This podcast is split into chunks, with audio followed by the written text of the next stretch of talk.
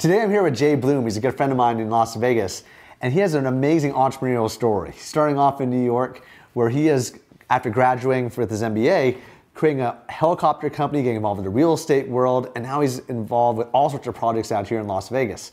From being involved with politics to uh, getting involved with uh, uh, the mob experience out here.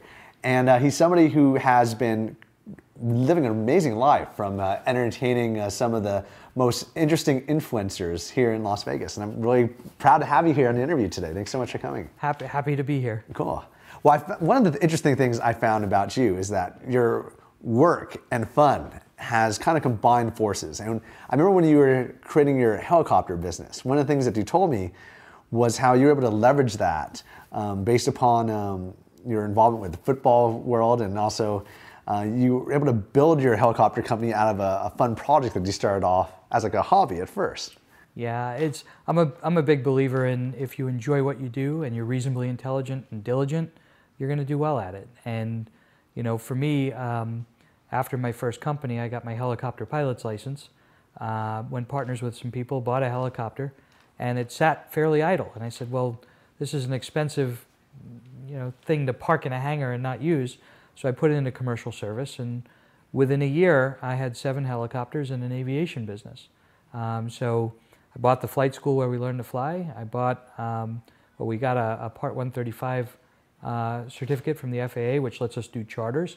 Uh, and then we started to do tour operations. And uh, what I found is we had piston engine helicopters, four-seaters, and they would retail for four hundred or five hundred dollars an hour. And they cost about one hundred dollars an hour to operate at the time. Uh, and um, what I found is that people really love the takeoff and the landing. That's the best part of the flight, right? So I said, well, what happens if I drop these helicopters in the middle of an area with a lot of people, like transient people, um, and really lower the price point and do really short duration little hops, right? And just, it's basically the takeoff and the landing. So on the Jersey Shore, we have these amusement piers that go out into the Atlantic Ocean, you know, like a thousand feet out. And I decided to try it. And we, um, uh, we, we leased the end of the pier and licensed it as a helipad. Uh, and we did these little three-minute up and down. And I had two helicopters on a pad. Uh, and, and one would take off while the other would landed and load and unload passengers. And this one did a little circle. And then the second one would land, and the first one would take off. And we just kind of alternate off one pad. And um, you know, every minute and a half, I had a helicopter landing, loading, and unloading. And uh, I was charging twenty-five dollars a person, three people at a time, so I was getting seventy-five dollars for every three-minute flight, and we have twenty flights, uh, twenty-three minute flights an hour, right? So I was getting fifteen hundred dollars an hour on a one hundred dollar cost, and I had two-hour lines all day from open to close, just down the, down the middle of the boardwalk. It was, it was just all cash business. We were taking cash out by the wheelbarrow full, you know, and um, so it, it turned out to be a, a, a really cool experience. And you know, one of the things that made it so cool is I had this fleet of seven helicopters that I could use. So uh, I had Giants season tickets uh, in New York. This was in New Jersey, and and I had these pilots. The Meadowlands in New Jersey has uh, has a helipad, um, so I would take the helicopter, and I would have a pilot drop me off and fly off, and Meadowlands security would come up in their little car uh, with the little orange lights, and they'd drive me right to my seats. And at the end of the game, when the game was over, I'd call my pilot, and he would fly over while I would drive back to the helipad with Meadowlands security. And as I'd pull up, my helicopter was coming down, and I'd get in the helicopter and just, I'm home in minutes, you know, as opposed to being in a car with sixty-five thousand people all leaving at once, you know, just right up and over the traffic. So it was, it was wonderful. That's awesome. I remember my Uncle Keewan used to do that, where he would fly his helicopter from Princeton to New York when he was at Citibank, and then land there and then fly home. And then you got to do that, uh, and that was like your, your job that made your, your money and allowed you to launch all sorts of other businesses, right? That was your, was that your first business? Because it sounded like you had to make no. enough money first in order to buy a helicopter. Yeah, so, so um, uh, I started out of college with a, a bank called Manufacturers Hanover Trust, and they called it Manny Hanny. And Manufacturers Hanover, I, I, I was an officer for the bank. And um, I got fast-tracked. They put me in a management training program and credit training program. Uh, and, and they made an investment in me. Um, and then Manufacturers Hanover acquired Chemical Bank. and they called it a merger of equals, but we took the chemical name, but it was all Manufacturers Hanover executives that ran it. And uh, then Chemical took over Chase, and then Chase took over J P. Morgan. Um, so that was my background. Uh, I left that. I started a company called uh, Petassure, which was um, uh, it was almost like a, a P P O network for companion animals. So we developed a network, a, a national network of about twenty-two hundred veterinary offices, where we did contracted pricing for our membership base, and we were starting to sell, you know, ones and twos, and and we we I was giving it some thought, and I said we need a better way to get distribution. Uh, so we started to sell it as an employee benefit, and and we got big companies to offer it to the employees through payroll deduction. So we were getting thousands and thousands of employees um, who were uh, who were who were getting this uh, payroll deduction every every pay period. And once a month, we get a big check from the company consolidating all the withholding, together with a tape that was a report of who the memberships were. And they could go to any of our providers, and, and they get discounted contracted pricing for being a member in our program. Um, and then we started selling it retail through Petco, and um, ultimately we, we sold it as a, a credit card enhancement. We, we, had a city, we did a deal with Citibank where they came out with a Petassure credit card, and if you got the card, the card acted as your I D for membership, uh, to show membership in the network, and the bank would pay us uh, per card per month a percentage of the spending on the card. That's awesome. Um, so now it was free to the consumer, and and the bank was basically paying the cost as a marketing expense to pick up a cardholder base. When I was at uh, Disneyland uh, about a month ago, I saw the Disneyland credit cards, and then I looked up Um, all the different ways to uh, create this kind of partnership. I'd love to talk to you more about that myself, just Happy for R S D. To. It's, it's called affinity card marketing, and uh, you know, at the time it, it was really new. They did they did it for the Sierra Club, uh, and they did it for um, like one or two other organizations. Ultimately, though, it went everywhere. It's college sports teams and college colleges and pro sports teams, and you know, any, any kind of club or organization can get an affinity card now. What kind of risk are you taking when you do something like that? Well, I mean, for us, uh, in that business, we had the fixed cost of developing and maintaining the network, right? And once we had it, everything was incremental income. Oh, so you're not taking right? any of the liability in case uh, someone charges oh, no, back no. or does anything? No, no, the bank, yeah. the bank owned and managed the portfolio, uh, and they used our benefits Uh, as an incentive to get people to sign up for the credit card. Awesome. So if you have a dog and um, or you have a cat um, or two cats, you get this card, you pay an annual fee to, for the card, um, but you have access to our network of providers, and it wasn't just veterinarians, it was groomers and you know everything. You have access to our network by being a cardholder, and the bank would pay us for access to the network as almost like um, Uh, like a miles program with an airline. Well, it sounds like merchant account processing, where they're also they're buying your services directly, and you're also providing a credit line, and then. Well, we didn't provide it. The bank provided it. Okay. Right. So Citibank would say, "Hey, get our credit card," as opposed to a, a Chase credit card or a Bank of America credit card. You get our credit card, and as one of the benefits for this card, you get twenty-five percent off all your vet bills and fifty percent off your grooming, and right. So it's like Sky Miles, right? When uh, you get a, a card and you, you use the card, you get free miles that you can use for travel. With this particular affinity card, you got access to a contracted provider network for veterinary care. No pre-existing condition exclusions, no reasonable and customary fees, and you know, so it was much better than an insurance product. And what made you want to transition out of that to helicopters? Um, I'm, I'm, I have a lot of fun in setting things up. So I like the creative process of starting a new company and, and or transforming an existing company, but I'm not a day-to-day operational guy. I just, you know, the, the same thing day in, day out just doesn't interest me. So I tend to, to you know, get a business up and running uh, and then move into the next business. Now, you've done a lot of businesses since the helicopter company also. I have. Um, I'd love to hear some of those stories. I mean, you got into the, the mob world. Didn't you? Sure, well, so um, I had uh, these seven helicopters operating out of New York and New Jersey, and this was uh, in two thousand. And everything changed September eleventh of two thousand one, especially in New York airspace, right? So I had seven helicopters that were grounded for months, mm. so I'm carrying the cost of seven helicopters. Insurance premiums went up tenfold, right? So all of a sudden the wheelbarrows of cash as they were coming in were going out just as fast. Uh, so it wasn't, it wasn't nearly as lucrative after September eleventh in that marketplace. Uh, but I had formed a relationship with Eastman Kodak, and uh, uh, Eastman Kodak approached me to do souvenir photography at my helicopter locations. Um, and, uh, and, and the numbers were, were quite outstanding. Um, I think they were getting four dollars per capita sales just in photos. So four dollars for every person that came through just in photo sales. Um, so uh, I took that relationship with Eastman Kodak and I went out and started a, a company, and we partnered with Kodak and uh, started negotiating contracts at zoos and aquariums and museums and, and, and a lot of places here in Las Vegas, showrooms and things like that. Uh, and after I left the helicopter business, I did that. There was a lot of turnover in that business. There was a lot of attrition in that, that business, so you have to constantly get new venues.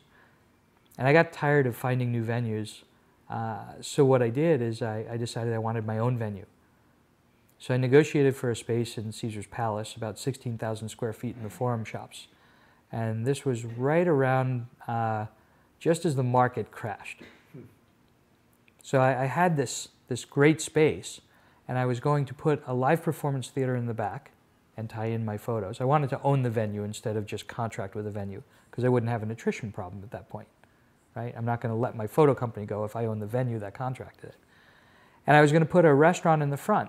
Uh, it was a restaurant from New York, a themed restaurant, which was an awful lot of fun. Uh, but when the economy broke, the restaurant wasn't in a position to move forward at that time. So now I had the space, and I had a theater in the back, plans for a theater in the back, and in the front, I was going to put this restaurant, but with the restaurant falling out, I had this empty space. So I thought about doing um, a paid admission attraction, right? Along the lines of Madame Tussauds or Titanic exhibit or Bodies. And I was trying to think what to do an exhibit on. So I looked at uh, space exploration, I looked at animatronic dinosaurs, I looked at all kinds of things. And I came upon organized crime as a topic. And it's so prevalent in the media, it's so prevalent in movies and T V shows, The Sopranos and Boardwalk Empire and, and just Casino and Goodfellas and American Gangster. And it's just over and over and again, and it's, it has staying power. So I thought an organized crime exhibit would be pretty interesting. Uh, so I started to go out and search for artifacts. And I found um, Meyer Lansky's granddaughter had an online museum. Apparently when her grandfather passed away, her grandmother got everything. And her grandmother, uh, it's, it's, a, it's Meyer Lansky's step-granddaughter. It's his second wife's daughter's daughter. Um, but when, when Meyer Lansky died, his wife, his surviving spouse, got everything, put it in storage. And when she died, the granddaughter got it, and I bought everything from the granddaughter. So I had hundreds of Meyer Lansky artifacts that were his possessions when he died. There's some really cool stuff in there. And through her, I met other, other relatives of, of organized crime figures and was able to put together a collection of about fifteen hundred artifacts worth millions of dollars and stuff never in the public domain. Some amazing, amazing stuff. So I negotiated a venue, and we were going to call it the Mob, uh, uh, the Mob Exhibition. And uh, I got a call one day, and, and Steven Spielberg was in town and wanted to see the collection. So he came to our offices, and I walked him around and showed him the collection. And he said, you know, he said, you shouldn't call it the Mob Exhibition. You know, and he knows a thing or two about entertainment, so I wanted to hear what he had to say. Uh, and he said, you should call it the Mob Experience, and you should make it more experiential and less just static like a museum. You know, make it, make it immersive. So we, we took his advice, we changed the name to the Mob Experience. Uh, we hired Disney Imagineers uh, and people from DreamWorks, and they developed something really special. Um, we had these immersive sets and special effects and holograms and R F I D triggering holograms of, of actors saying your names and, and, and having a dialogue with you. It was amazing what we put together. Um, So, I mean, that was, that was an awful lot of fun. Our opening night, we had three thousand people attend. Uh, you know, we had planned on about twelve hundred. So we just got an enormous, enormous reception. And uh, did that for a while. Um, And then I went into uh, I went into real estate. Um, I was on an H O A board, a homeowners association board, and I found um, that we had about four. Uh, we had about we had about a what was it, seven million dollars in receivables on a thousand delinquent accounts. You know, these H O A fees are like fifty-five dollars a month, right? Well, somehow we got to seven million dollars in delinquencies on a thousand accounts, a thousand homes in the community. So I, I thought there may be an opportunity to uh, do what's called factoring. It's a financial product that we used to have at the bank where you would go and you would buy a receivable at a discount, right? Thought it would be an interesting business, uh, especially since these receivables are secured by real estate.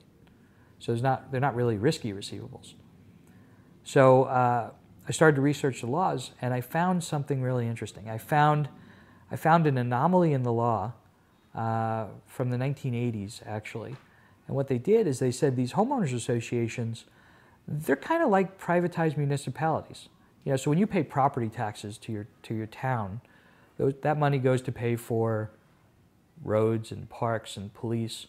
Well, an H O A is very similar. You pay these assessments instead of property taxes, and those assessments go to pay for private roads and private parks and private security. So there's something called the Uniform Commission that writes model acts for state to, states to consider. And they said we should make these H O A fees like property taxes, right? And then uh, other people came in and said, well, you can't make them like property taxes uh, because that puts them ahead of bank mortgages. Uh, so they didn't want to do it. And what they did is they said, well, let's do this. Let's take the H O A lien.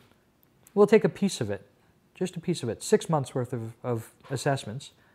And we'll make that what we'll call it, we'll call it a super priority, and that comes ahead of a first mortgage, like property taxes.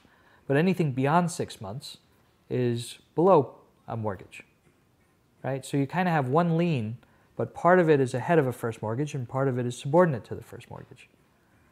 And uh, that's it. That when the law went on the books, and nobody paid attention to it, and the banks were letting these H O As foreclose.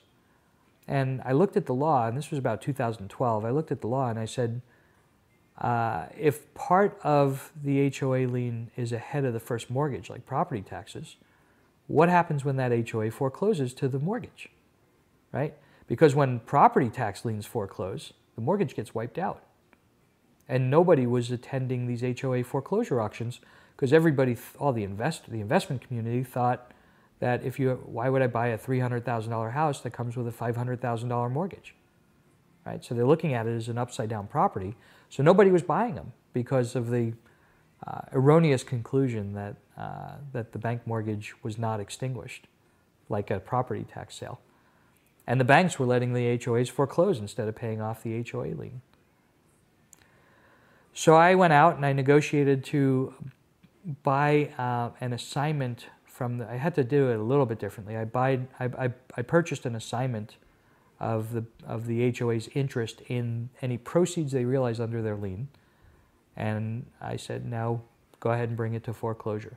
And I go to the auctions to, to bid, to buy at the auction, right? So I, I said, if I have a, H O A has a five thousand dollar receivable on a, on a three hundred thousand dollar house, I come in and I say, well, I'll give you one thousand dollars for that five thousand dollar lien, right? And if uh, the homeowner pays off or the bank were to pay it off, I would get the full five thousand dollars back on my one thousand dollars that I paid for the proceeds. If, on the other hand, it didn't pay off and went to auction, well, some third-party bidder could buy it at auction and I would get the five thousand dollar lien payoff. And if nobody bid, then I get the house. And if I get the house, it's on a foreclosure of a five thousand dollar receivable where some portion of that five thousand dollars is senior to the first mortgage. So like when a first mortgage forecloses on a second mortgage, it wipes out the second. Well, when an H O A forecloses on a lien inclusive of that super priority piece, it wipes out the first mortgage, right? So I'd buy this three hundred thousand dollar house with a five hundred thousand dollar mortgage and the bank would be extinguished and not even realize it. So I did that for a while, and that, that turned out to be a great business. It's very creative. I guess a, a lot of that might have also come from your background, from understanding how banks worked in that process. I mean, did you learn stuff that kind of inspired that process, or was it an opportunity that's kind of just, you creatively came up out of uh, your imagination? My time at what's now J P Morgan Chase, I learned a lot about how banks think and how banks react and how banks kind of conduct their business. Um, and they're very slow, and bank executives, nobody wants to be responsible for everything, for anything, and everybody does things by committee, and they hire consultants, and they rely on their lawyers, and they're very predictable in how they react to things. So I knew we had a window of opportunity to do this, and I knew uh, that Uh, eventually the market would correct itself and, and become an efficient marketplace. The investors would show up at the auctions, which means the prices of the houses would go up at the auction, and the banks would start paying off the, these, these liens. And that's, that's what happened. That's awesome. That's, that's such a creative move. Well, I love the creativity of how you combine your uh, business experience, your legal experiences from all the different cases you worked on, your entrepreneurial experiences, and you kind of uh, now transformed your life into something that is now taking yourself into even newer grounds. Now you're getting involved with hosting events and politics. But I guess a lot of, a lot of your experience in the business world has also been through networking and entertaining. And one of the things I really like and respect about what you are doing is that you are constantly engaging in, in networking with uh, expanding your network into really powerful people. And you can leverage those experiences for your business. And one of the things that I think really attracts people to this channel is the people that we bring in there, and they share their insights and how they're using their networking skills in general. And I'd love for you to share some of those things that you think have been really crucial for your success as a great networker. Yeah, it's an interesting question. Um, nobody does anything alone. I, I don't care who you are. You needed somebody at some point to achieve any kind of success. Uh, and you're going to have adversity. You're going to have you're going to have down days. I mean, Bill Gates dealt with um, the Department of Justice, right? Uh, Steve Jobs got thrown out of Apple. Uh, Henry Ford went bankrupt. The founder of FedEx had to win in gambling to cover payroll in the beginning, right? So nobody has a very smooth ride, and it's just all easy. People only see the successes, but they don't see the hardships. They don't see the failures. And it's all about learning from those failures that makes you successful, right? So one of my favorite quotes, it's uh, Albert Einstein used to say it all the time, and I think it came originally from Thomas Jefferson, but it says, out of adversity comes opportunity, right? And if you think about that, it's a very powerful statement, especially when you're facing the adversity. You know, when you're facing adversity, and I've had my share too, when you're facing adversity, Uh, it really defines who you are as a person, who you who you are as a character, you know, what your character is. It's easy to have a lot of friends when you're successful, right? But when things are going bad, you find out who your friends are, and you find out how resourceful you really can be. And that's, that's what makes you successful, learning from your mistakes, learning from your failures, right? Um, in terms of networking, Uh, yeah, I've, I've been very fortunate in that uh, I've, I've entered circles uh, of other highly successful people, and we elevate each other. They come to me for advice, I go to them for advice. Uh, the resources they have are tremendous, and I don't mean just capital. Uh, their relationships open a lot of doors, and uh, that tied into the political world. Uh, we have a lot of friends now that are you know, senators and congressmen and, uh, you know, just judicial, executive, legislative, you know, all branches. And, um, you know, those relationships are valuable. You know, they can, uh, they can give you advice. They can talk to you about issues, and, and, you know, you can pick up the phone and call somebody and they'll take your call. Um, I don't know that you, there, there's a, a show on one of the one of the premium networks called Donors. I don't know if you've seen it. No. Have you seen it? What's that about? Uh, people who are mega contributors talk about how they really get nothing for their money, right? So, uh, you know, you're not you're not buying influence. You're not able to push things through, right? But what it does is it gives you a lot of insight into, because I have a dial. I become friends with a lot of these people who just happen to be politicians. And, and it gives you a lot of insight into how they think. And you can kind of structure uh, what you're doing within the parameters of what they're doing, right? So uh, it's, um, it's information. Information is power. Information is, is how you succeed. And you get that information in dialoguing with the right people. And it's not just politicians, it's business owners, it's, it's uh, you know, movers and shakers, other entrepreneurs. I found that continual education has been my focus, and now we're looking at going back to school together at yeah. U N L V. Yeah, you know, yeah. when uh, when we buy these houses um, and we extinguish the bank mortgages, uh, the bank mortgage uh, still stays on the land record. So you have like this zombie mortgage that clouds the title.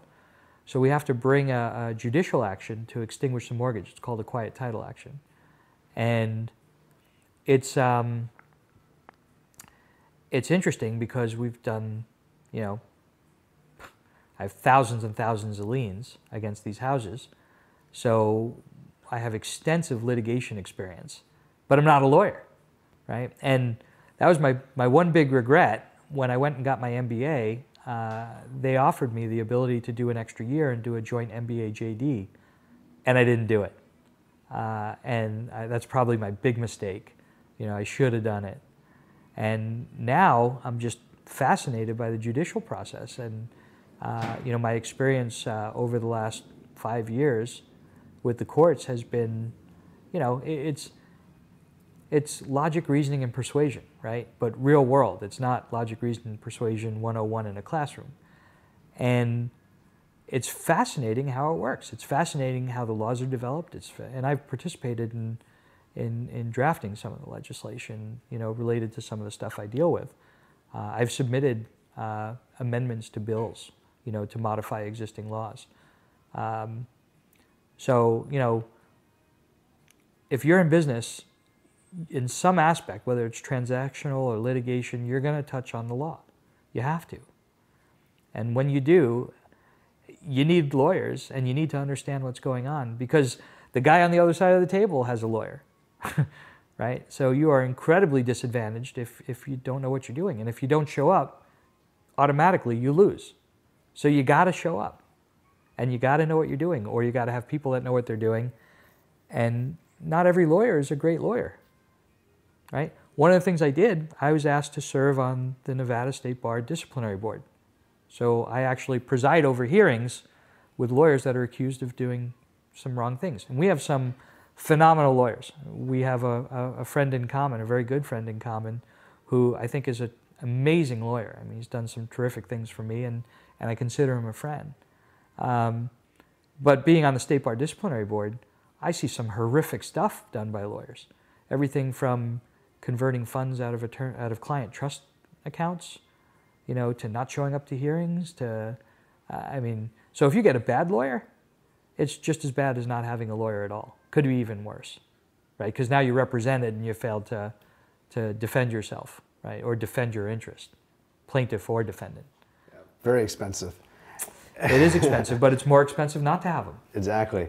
And uh, I found that even through the legal process, um, because I spend probably just as much time as you at the same law office, that uh, we spend a lot of time doing a lot of the work and, and helping our attorneys that they have the time to actually do their job right. Yeah, your attorney has to be good yeah, to begin with. Definitely. But you're if you're awesome. a, if you're a, if you're a good client, it makes them that much better an attorney. Exactly. Right, because they don't have firsthand knowledge of what happened. Right? They're relying on you to tell them. They, they need you to convey the strengths and weaknesses of, of, your, of your interest in the case. Yeah, I remember uh, one uh, affidavit I wrote. It took uh, over fifty hours just for that one affidavit. Well, a lot of research. I mean, at this point, I've been deposed hundreds of times. Yeah. You know, and, and uh, uh, when I go in for a deposition, one of the admonitions at the beginning is, they, you know, they tell you what to expect. And they ask you, have you ever been deposed before? And I say, yes. And they say, well, how many times? And I say, I have no idea. Lost count. And, uh, yeah, I have no, I have no idea. And they go, well, uh, can you guess? And I said, no. Uh, and they say, well, is it more than five? And I go, yeah. Is it more than ten? Yeah. Is it more than fifty? Yeah. Is it more than one hundred? I go, let me put it this way. I've done more depositions than you have as an attorney. They don't like that. They don't like that. But it's, it's, um, you know, it's a, it's a necessary evil, and I, I shouldn't even call it an evil. It's a tool, right? It's really a tool to protect your interest, and the other side's trying to protect their interest. The attorneys have to advocate a position, and they're not all equal. You know, so uh, if you want a competitive advantage, you need a good attorney and you need a good accountant. Yeah, definitely. And a creative mindset. I mean, you have a very creative mind, getting involved with things as creative as the Mob Experience, to uh, helicopters, to banking, to uh, real estate. It requires a lot of outside-the-box thinking and that uh, desire for social experimentation. You know, your mindset of how you see the world, I think, is quite unique. Well, I, I, I have, um, I believe there's always a solution. You just got to find it, right? And if you haven't found, if, if, if you're facing a problem and you don't know how to fix it, you just haven't found the solution yet. You know, the other thing I'm a big believer in is, is compartmentalizing and, and breaking big problems down into little problems, right? So a lot of times people get overwhelmed by, by hurdles that they face. And if you look at it, it's not really, it never really is one big hurdle. It's a bunch of little hurdles that are just overwhelming you. So if you go, okay, I'm just going to put everything to the side and focus on this one thing and knock it out, right? And then I'm going to go to the second thing and knock it out. And by the time you get to the last thing, you're through the hurdle, right? A lot of people just see all the things, get overwhelmed, and give up. Definitely. Especially if they never dealt with it before and they don't have uh, resources or friends who've dealt with it before. Well, you have resources, and and this is something I found, you know, with with um, with uh, lawyers, right? If you're reasonably intelligent, you can figure some stuff out, right? So even if you don't have cash for a lawyer, if you have the time and and you're reasonably intelligent and you're willing to do the work, you can trade time for cash or cash for time. Right? So you can do, uh, you can appear pro se or pro per, do the research, right? Figure it out, uh, and maybe, you know, ask for some help. But there's a lot that you can do. Now, if if you have cash and you don't have time, you hire the lawyer to do it for you. But if you're in a position where you need, where you have a legal issue and you can't afford a lawyer, you really need to to put a lot of work in. But you can still you can still do it. Um, I mean, you need to understand the rules of the court, and you know, uh, there's there's a lot that goes into it. I don't want to oversimplify it, but it's possible. I think it's really interesting to me because I remember in two thousand twelve, I got invited to be a speaker at the Harvard Entrepreneur Conference, and I was on a panel with a bunch of attorneys, and people were uh, listening to the attorneys talk about all the potential legal issues that could happen, and at the time. Um, They said, so what legal issues have you happened? Well, I said, well, the only legal issues that I've really had to deal with are some contracts and uh, creating this company. And uh, I think that my legal issues are quite simple. Now I have all sorts of contracts and structuring, and um, I'm doing litigation against people who've stolen tons of money from me, and uh, then recreating new joint venture partnerships on immigration and work visa issues internationally for global uh, subsidiaries and all sorts of crazy things. Yeah. And you, you, it's, it's surprising, you know, how as a business develops, you have more and more of these issues. And I, I assume that you probably have seen that as well. It's just that. Oh yeah. Yeah. Yeah. I mean, every, everything from, you know, internal squabbles with, uh, you know, partner disputes to employee problems to, you know, slip and fall to, I mean, you name it, you're going to need attorneys for, if not litigation, and probably litigation, given the society we live in today, uh, at least for transactional work, to do draft your contracts. And, you know, it's, you can't escape it. You just can't. One of the things that a lot of people ask me, because they'll go through a lot of really difficult times in not just even business, even things that seem petty, like uh, walking up to a beautiful girl and getting rejected, and how to overcome that kind of pain.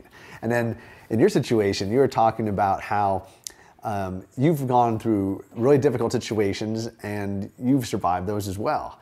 And I guess a lot of people are wondering, what is it internally that you find, or externally, that allows you to overcome those things that you're most afraid of and that are really difficult for you to handle? Uh, you know, it's all about keeping calm, don't panic, right? And then and then default back into, break it down in, into little pieces. And you're right, the adversity, the failure, the rejection, it's the same rejection that you see in the dating world that you see in the business world, right? You go in and you want to pitch a client and they go, yeah, no thanks, right? It's the same feeling you get at a bar when you go and ask a girl to go, go grab a, you know, a movie or dinner or something. So if, if you have that rejection, uh, you need to be able to dust yourself off, you know, swallow hard, and move on, right? Uh, or you need to figure out a different approach with that same client or girl at the bar or whoever you're, you're, you're looking to, to reach out to. Uh, find out what mot motivates them and give them what they want, right? Uh, you know, a lot of times uh, you can offer the same thing in five different ways and you get five different results, but it's the same thing you're offering. What do you think is, um, on, on, a, on a personal level, something that you feel is been, has been the most difficult challenge for you to overcome? Um, I mean, so with the Mob Experience, um, I had a partner and we raised a lot of money from investors to, to build this thing. It was tens of millions of dollars. Uh, and it was private money and we had three funds. And my partner decided it would be a good idea uh, to say, uh, or, or to um, take the fund that he came in with, and he wanted us to bankrupt the company and transfer the assets to a new company, leaving everybody behind. You know, and uh, I, I couldn't do that. These people entrusted us, and it was it was the wrong thing to do. So I said I'm not going to be part of it. So he pointed his finger at me and started making up allegations. Started making up ac alleg accusations, uh, and he attacked my character. And it's very difficult. And because we were a high-profile project, you know, we're getting the allegations are getting press coverage. Mm. So he pointed his finger at me, I pointed my finger at him, um, and I let him uh, run it, and over three months, uh, he took about a half a million dollars. He got rid of credit cards, went to all cash, stopped letting the employees do the bank deposits, and started just, I'll do this, and the money never made it to the bank, right? So uh, that was a pretty heavy-duty litigation, and uh, ultimately I came out on top. I own all the artifacts now. Um, He put the company into bankruptcy, and we lost the location because of it. Um, but what I did is uh, I, I took all the artifacts uh, into a new entity after I won, um, and I was looking to um, uh, take that new entity and deploy the artifacts somewhere else. And I took half of that, half of that new entity, and I gave it to the investors that my partner wiped out. And the half I retained, I subordinated my interest until they get one hundred percent recovery. So my partner discharged them in bankruptcy, um, and they're going to get one hundred percent recovery plus a return after he discharged them in bankruptcy in full. You know, so that's an example of I had, it's an, an immense amount of adversity, right, when there are public allegations against you that are just not true, but they're covered in the press, right, and, and you have to kind of suck it up and go, how do I defend my interest? How do I defend the interest of the investors that entrusted us uh, and, and make this thing right? And that's what I did. And it took years, and it was seven figures in legal bills. Um, but I came up with the collection, and I'm negotiating new locations that we haven't announced yet. But I, I think we're going to get this thing open, and it'll cash flow enough so that every investor gets a one hundred percent return over a year or two. And then there's going to still stay. And at that point, my subordinated interest comes back in, and then for the eight or nine years that follow, uh, we're partners and they have all upside. That's awesome. Very honorable. It's the right thing to do. You know, when you wake up in the morning, you got to look in the mirror, and, and you know, it's that whole golden rule. If I put money in, how would I want to be treated, right? He told me, you know, I'm, I'm J P. Morgan Chase. He's more the Wolf of Wall Street, right? um, he used to tell me, and he was like half joking, but he would tell me that his motto was putting more retired people back to work than anybody on Wall Street. I'm like, you know what? I'm like, he's not a good guy. Yeah. So, you know, I wanted to get away from him. I wanted to get the people who trusted us back on their feet. And, uh, and I think we're on the path to do that. But that's, that's probably one of the most difficult things. And when you hear those uh, joking mantras from somebody, there's always a, a bit of truth. I had someone who did yeah, that to me too. There's an element of truth in what they're saying, and the, you know, they're saying it as a joke, but they're not, he wasn't joking. Yeah. You know, he would go and he would cold call doctors and lawyers and build a book of investors, and if it went up, he gets his fees, and if it goes down, he gets his fees, and they get wiped out, and he opens the yellow pages and start, starts calling doctors and lawyers again. Yeah, crazy. You know. Um, I, I had no idea that that's who he was until, and that's when you see people's true colors, right? I guess so. One of the other things I'm wondering, since we're both uh, married guys, and I'm looking at starting a family and have a surrogate, um, I'm curious about what uh, you think are your proudest personal moments that uh, you have in your life outside of business. Um, you know, I, I have one son you've met, um, amazing kid, and uh, he's probably my my proudest accomplishment. You know, including business. He's Uh, just a, a, you know, amazing personality, very, very smart. Well, you interviewed him, you did. Yeah, definitely, and, great interview. And, uh, and you talk about thinking outside the box. When he was a little kid, he took an I Q test. And I, I'll never forget, one of the questions was, you know, if, if you have a cow and it's tied by a piece of rope to a fence, and it eats every blade of grass it can reach, what's the shape of the pattern of the grass that's eaten, right? Now, the answer they're looking for is like a, a half circle, right? Because you're going to get a radius, the rope will be a radius. And well, he comes back and he goes, there's not enough information to answer the question. I'm like, what do you mean? He goes, well, uh, if the rope is longer than the fence, then the cow can get all the way around the fence and it'll be a full circle. If the fence is like a right angle, it'll be like a pie shape, right? What if the, the rope is tied to the end of the fence and not the middle, right? So, you know, he's asking all these questions that would legitimately change the answer, right? And, and, but it's not within the scope of a question on a test. So, you know, it, it's, it's some of the most out of the box thinking I've seen, you know, so in terms of, uh, uh, you know, accomplishment or what I'm proud of outside of work. Yeah. The, the family is, is it. Now it has its challenges, you know, the, the, the work-life balance, you know, is always a problem. You know, there's not enough hours in the day to do everything that I need to do for work and still spend the time with the family that I want to spend. So I always have that, but the hours that we do spend, I try to make a quality time, and, and it'll be stuff that he remembers for the rest of his life. Awesome. Well, congratulations on having such an amazing uh, life you built so far. I'm looking forward to seeing uh, what direction you go in the future. And thanks so much for this interview. It's been a great time. Oh, absolutely. It's been a lot of fun. Awesome. Cheers. Cheers. I'm Nick Kho, and I want to share with you how my team and I built Real Social Dynamics into the world's largest dating coaching company while traveling to over one hundred countries. And I got engaged to my wife on my one hundredth country. I learned a ton from you and from the rest of the hundreds of thousands of clients from the one thousand plus R S D live programs taught every year, in addition to the millions who follow R S D online. So subscribe to my channel and let me help you make your dreams come true. I'd like to help you create the mindsets, relationships, and networks of amazing people to transform you into a true hustler. Let me share with you my personal global mastermind group of the best business superstars. On this channel, you will get access to my two core shows. First, I want to share with you interviews with best-selling authors, millionaire and billionaire entrepreneurs, YouTube celebrities, and R S D's best talent, so you can go behind the scenes and learn from countless years of field experience to cut years off your learning curve.